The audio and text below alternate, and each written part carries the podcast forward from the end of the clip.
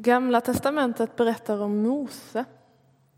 Om hur Mose, trots att han egentligen är hebré, jude, Israel, får växa upp i faraos palats. I den egyptiska kungens palats och njuta av välstånd och lycka. Och Mose han lever livet medan hans folk förtrycks under slaveriet. Men så står det så här i Andra Mosebok kapitel 2, vers 11 till, ehm, till 12.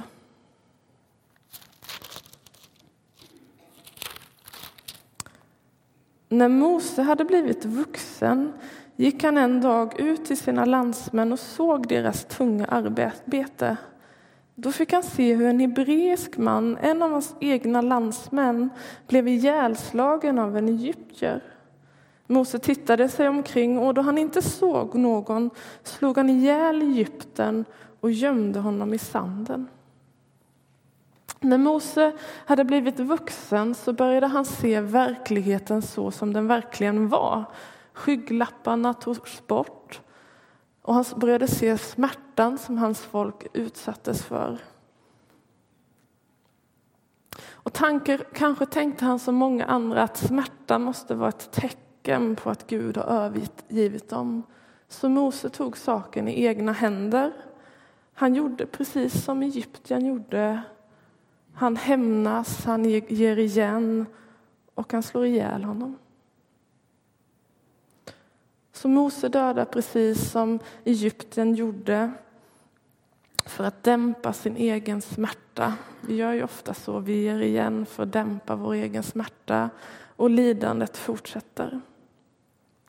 Detta leder till att Mose får fly ut i öknen, men där ute i öknen så visar sig Gud för Mose den Gud som Mose trodde hade övergett honom. Och i Andra Mosebok kapitel 3, vers 7-8 står det så här.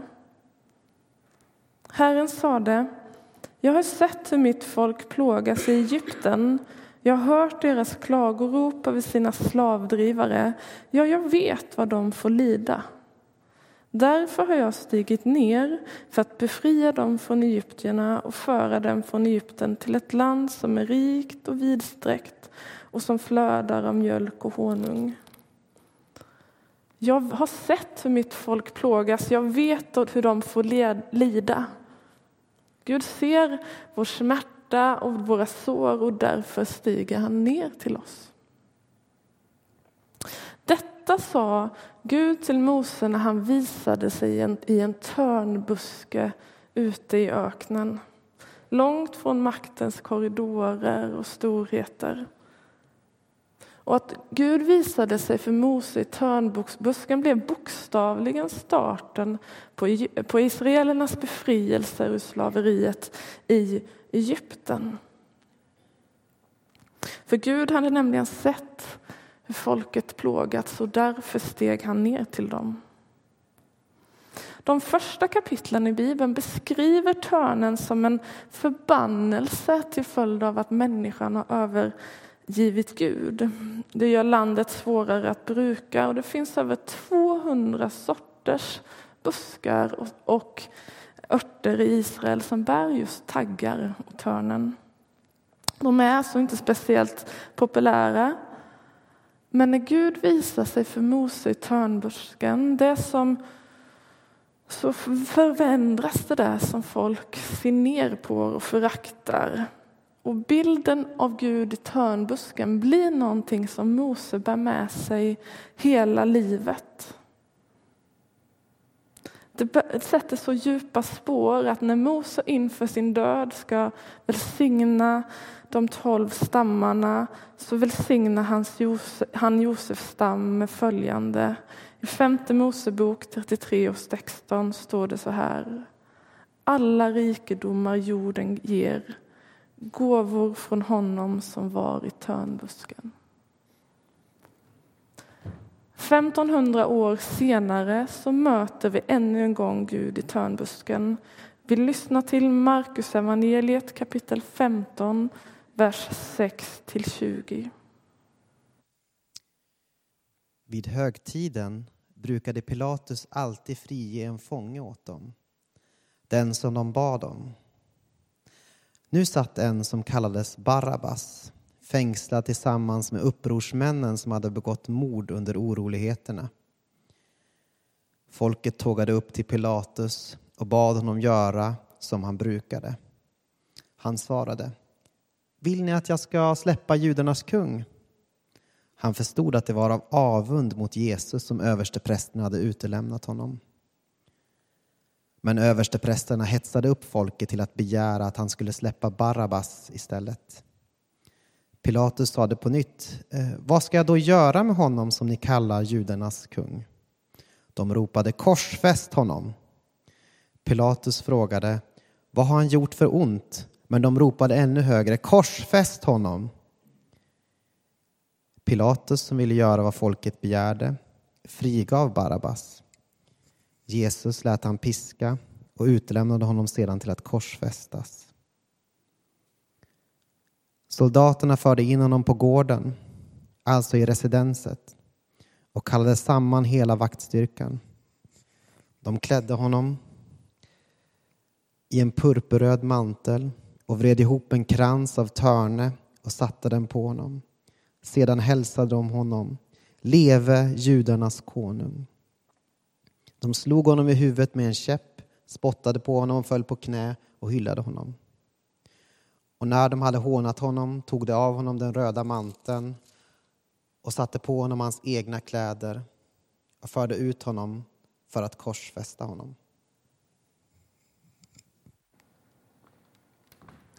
De vred ihop en krans av törne och förde ut honom för att korsfästas. Ännu en gång så visar sig Gud i törnbusken. För Gud har stigit ner till sitt folk för att befria dem. Att Gud visar sig för Mose i törnbusken var ju starten på befrielsen av israelerna från slaveriet. Och på israelernas vandring genom öknen så mot det välsignade land som Gud har lovat dem så berättar Mose igen om någonting som ses som förbannat förutom tistlar och törnen. I femte Mosebok kapitel 21 och vers eh, 22 till 23 så står det så här. Om någon döms till döden för ett brott och avrättas och du hänger upp honom på en påle får hans lik inte hänga kvar på pålen över natten. Du måste begrava honom samma dag. Till den som hängs upp är förbannad av Gud och du får inte besudla det land som Herren din Gud vill göra till din egendom. Det som hängs upp på påle är förbannat av Gud Alltså korsfästelsen var under antiken det grymmaste och mest fruktansvärda dödsstraffet. Den icke-kristna historikern Tacitus som levde 55 till 117 efter Kristus och som var negativ till kristna skrev att kejsar Nero skyllde Roms brand år 64 efter Kristus på de kristna. Och så här beskrivs det i Annales 15.44. Nero la skulden på en grupp som var hatad för sina vederstyggligheter. Av den breda massan kallades de kristna. De utsatte han för den mest intensiva tortyr. Kristus som namnet kom av led det hårdaste straffet under Tiberius regering, regering för en av våra prokuratorers hand, Pontius Pilatus. Jesus led det hårdaste straffet under Pontius Pilatus, det straff som innebar att till och med Gud hade övergivit honom. Ett straff som romarna faktiskt endast använde för att avrätta slavar, rövare upprorsmän i ockuperade länder. Man avrättade aldrig sitt eget folk med detta straff. Vi lyssnar till vad som mer hände när Jesus korsfästes i Lukas evangeliet kapitel 23, vers 44 till 48. Det var nu kring sjätte timmen. Då blev det mörkt över hela jorden ända till nionde timmen. Det var solen som förmörkades. Förhänget i templet brast mitt i tu och Jesus ropade med hög röst Fader, i dina händer lämnar jag min ande. När han sagt detta slutade han att andas.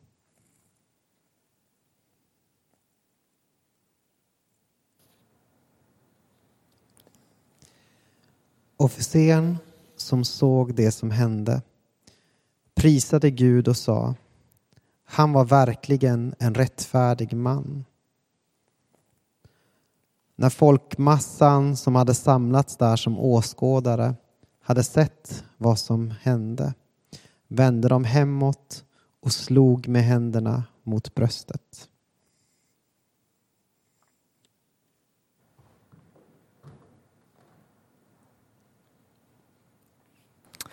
Gud är död. Gud är död och det är som att hela skapelsen sörjer när Jesus, Gud själv, dör. Solen förmörkas och Matteus evangeliet talar om att det blir jordbävning och klipporna rämnar. Filosofen Fredrik Nietzsche har blivit känd för att han proklamerade att Gud är död. Och ofta så har vi tänkt att Nietzsche beskriver Guds död med glädje, men även han såg det mörka i Guds död. När Gud är död så är vår orienteringspunkt borta, platsen där vi förankrar våra liv. Och så här beskriver Nietzsche Guds död i en av sina berättelser. Har du inte hört om dåren som mitt på ljusa dagen tände en lampa, sprang fram och åter på marknadsplatsen och ropade Jag letar efter Gud, jag letar efter Gud. De flesta människorna runt omkring honom trodde inte på någon Gud och därför skrattade de åt honom. Men dåren trängdes in bland dem, såg skarpt på dem och ropade Var är Gud? Jag ska säga er, vi har dödat honom, du och jag. Vi är alla mördare. Men hur har det gått till? Hur kunde vi dricka havet så att det blev till torrt land? Vem gav oss en svamp till att tvätta bort horisonten? Vad har vi ställt till med genom att lösgöra solen från vår jord? Vart är nu jorden på väg? Bort från alla solar? Löper vi inte ständigt åt alla håll, fram och åter? Finns det fortfarande något över och under? Vandrar vi inte genom en oändlig intighet? Öppnar sig inte blotta tomheten framför oss? Har det inte blivit kallare och mörkare omkring oss? Måste vi inte tända lampor mitt på ljusa dagen? Är det inte ljudet från Guds dödgrävare som vi hör? Är det inte lukten av förruttnelse som vi känner? Gudarna multnar bort. Gud är död och vi har dödat honom. Om, no om det är någon som tror att det var i triumf Nietzsche utropade Gud är död så har vi anledning att tänka om. Nietzsche förstod mycket väl vad det innebar att Gud är död, att det inte finns någon att hålla i handen, att vi är ensamma i universum, att jorden tumlar bort ur sin bana rätt ut i mörkret och det blir kallare och mörkare för varje dag. Och var ska alla de som nu har följt Jesus fram till korset, var ska de nu finna fotfäste? De som trodde att Jesus var världens hopp. I Lukas 23 och 48 säger så här om folket som av olika anledningar samlats för att se Jesus avrättas. När folkmassan som samlats där som åskådare hade sett vad som hände vände de hemåt och slog med händerna på bröstet.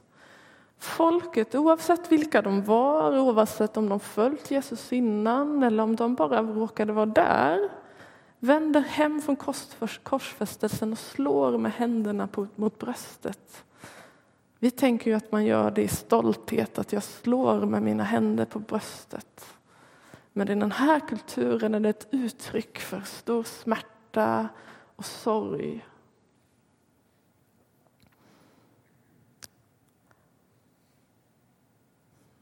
Alla verkar på något sätt ha insett smärtan i att Jesus var död och deras hopp är ute.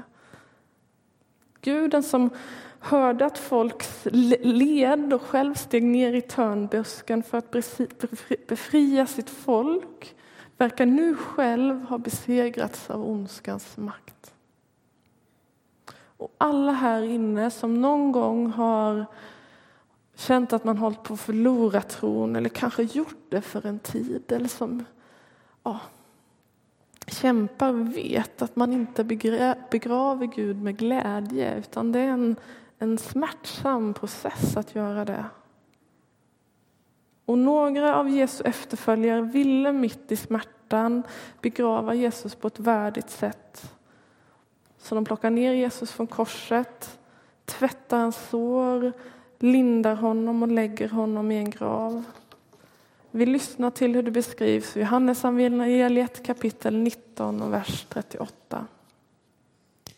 Josef från Arimatea, som var lärjunge till Jesus fast i hemlighet av rädsla för judarna, bad efteråt Pilatus att få ta ner Jesu kropp. Pilatus tillät det och Josef gick och tog ner kroppen. Nikodemus kom också dit han som första gången hade sökt upp Jesus på natten. Och han hade med sig en blandning av myrra och aloe, omkring 30 kilo.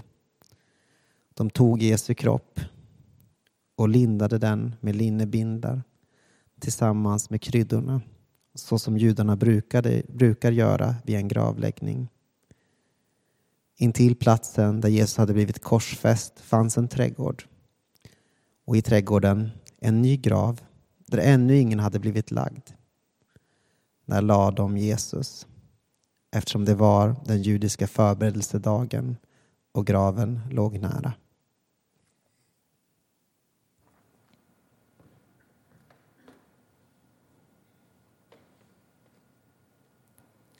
Nikodemus hade ett par år tidigare kommit till Jesus mitt i natten för att prata med honom.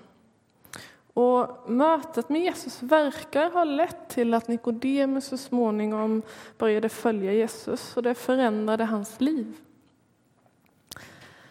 Men när Nikodemus står och smörjer Jesu döda kropp med välluktande oljor och kryddor så tror jag inte att det som Jesus sagt till honom några år tidigare var klart. Jag tror att det fortfarande var ett stort mysterium det som Jesus hade sagt i Johannes 3 och 14. Liksom Mose hängde upp ormen i öknen så måste Människosonen upphöjas för att var och en som tror på honom ska ha evigt liv. Så älskade Gud världen att han gav den sin enda son för att de som tror på honom inte ska gå under utan ha evigt liv.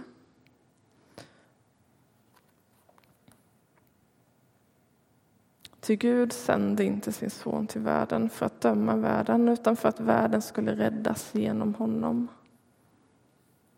Gud sände Jesus till världen för att han har sett hur folket lider, hur vi lider. Gud sände Jesus till världen för att rädda dig och mig. Men nu har solen förmörkats Gud är död och Nikodemus står och begraver honom.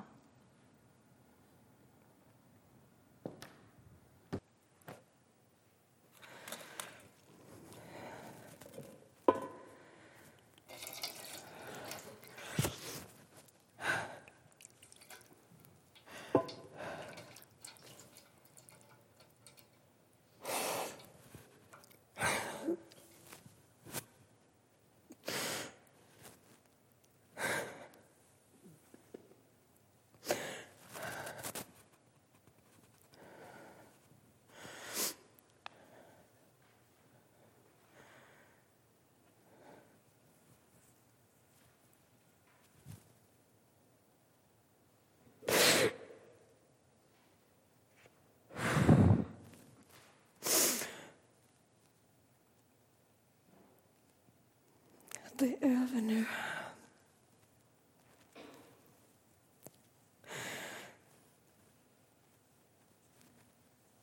Nu har du inte ont längre.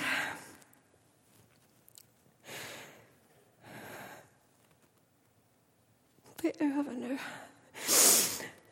Nu känner du inte smärtan. Du behöver inte höra allt hat och hån Känna någon som spottar dig i ansiktet. Och du.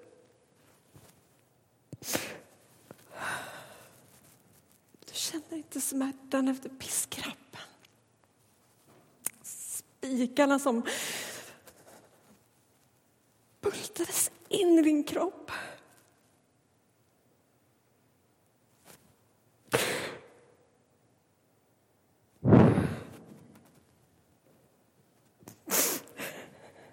Över nu.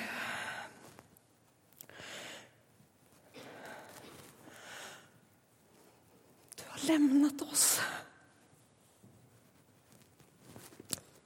Hur kunde det bli så här?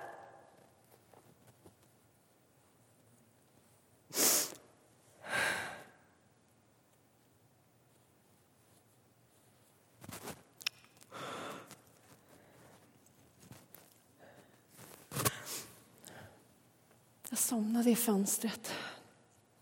Jag satt där och väntade på att ni skulle komma tillbaka från Getsemane. Men ni, ni kom aldrig tillbaka.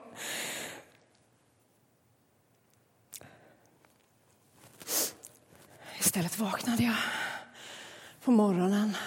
Jag hörde det var fullt med folk ute på gatan. Sålet steg och, och jag sprang ut på gatan. Jag tänkte nu är det upplopp. Jag frågade vad, vad, vad är det som händer, men det var ingen som visste säkert. Och till min skräck så hörde jag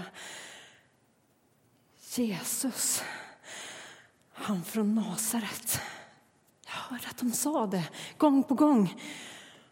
Alla gick mot palatset och jag skyndade mig dit också. Gårdsplanen fylldes mer och mer med folk, men ingenstans kunde jag se någon av lärjungarna. Vart jag än tittade, det fanns ingen.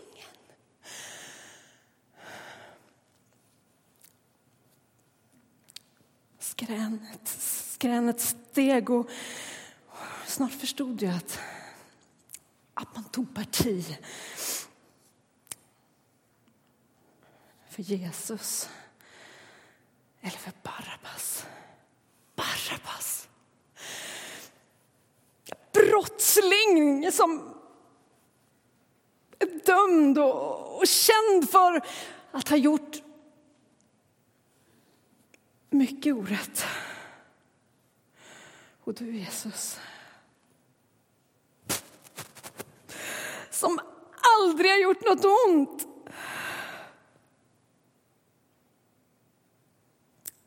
De ljög om dig, Jesus. Jag kastade mig in i grupp efter grupp och försökte säga, kommer ni inte ihåg vad han har gjort? Jag försökte tala om för dem, han är blivit anklagad. Men det svartnade till för ögat. Jag fick en knytnäve. Och någon väste i mitt öra. Håll tyst kvinna om du själv vill leva. Din Jesus har ingen chans längre.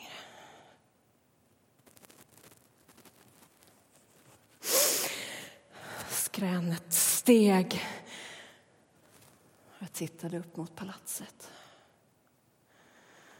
Kom de ut med fångarna och där, där var du. Du kunde knappt stå. Blodet rann från pannan och det var alldeles... Jag tror aldrig jag sett någon så blek. De måste ha torterat dig länge. Jag skrek ut ditt namn. Men min röst dränktes av alla andra. Så blev det tyst och Pilatus klargjorde att en av fångarna skulle friges. Jesus. Han kallade judarnas konung, eller Barabbas. Då, Då bröt helvetet loss. Folk trängde sig fram, skrek i munnen på varandra först. Och sen som en enda hejakrack. Frige Barabbas, frige Barabbas, skrek de. Jag skrek ut ditt namn tills jag hade blodsmak i munnen.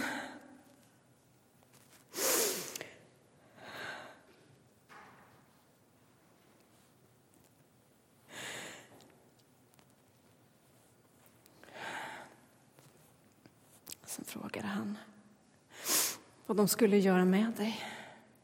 Korsfäst, ropade han då. Ännu högre. Soldaterna förde, förde bort dig och jag försökte tränga mig fram men de visade undan mig.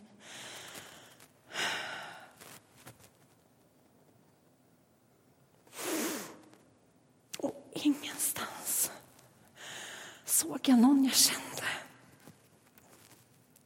Ingen av dina vänner var där. Jag letade överallt och gårdsplanen tömdes mer och mer på folk. Men ingen fanns där gått runt i kvarteren, överallt. Till slut sjönk jag ner. Helt utmattad vid någon husvägg. Jag vet inte hur länge jag satt där.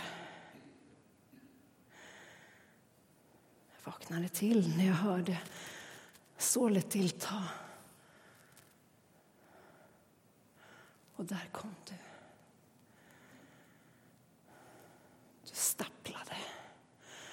och bar på ditt tunga kors. Jag ropade ditt namn och du vände dig om. Våra blickar möttes i en sekund. Sen jagar de på dig och gå fortare, fortare upp till Golgata. Hela vägen skulle de ha dig att gå uppåt, uppåt, uppåt.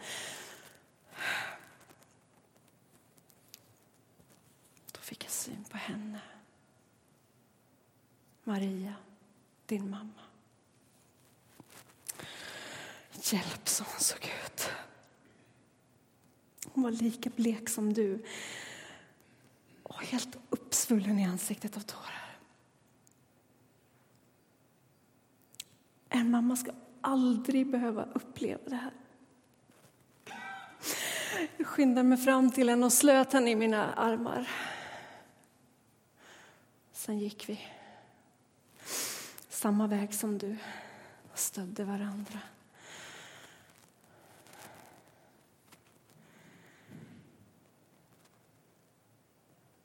När vi kom fram slog de stora spikar i dina händer och dina fötter. Och vad du skrek. Du skrek tills du inte orkade skrika längre. Och vi sjönk ner, Maria och jag.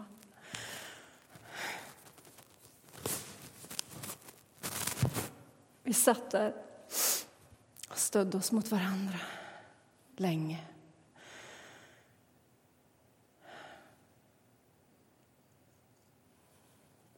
Jag vet inte hur länge du kämpade innan du tog ditt sista andetag.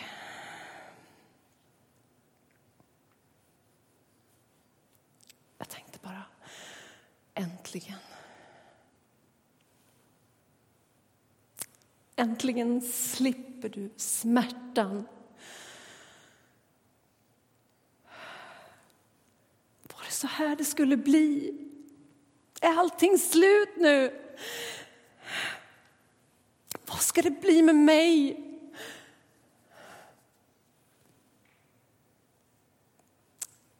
Hela mitt liv har förändrats på grund av dig.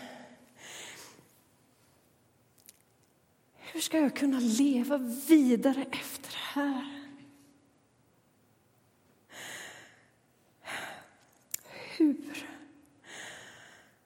ska jag kunna leva utan dig?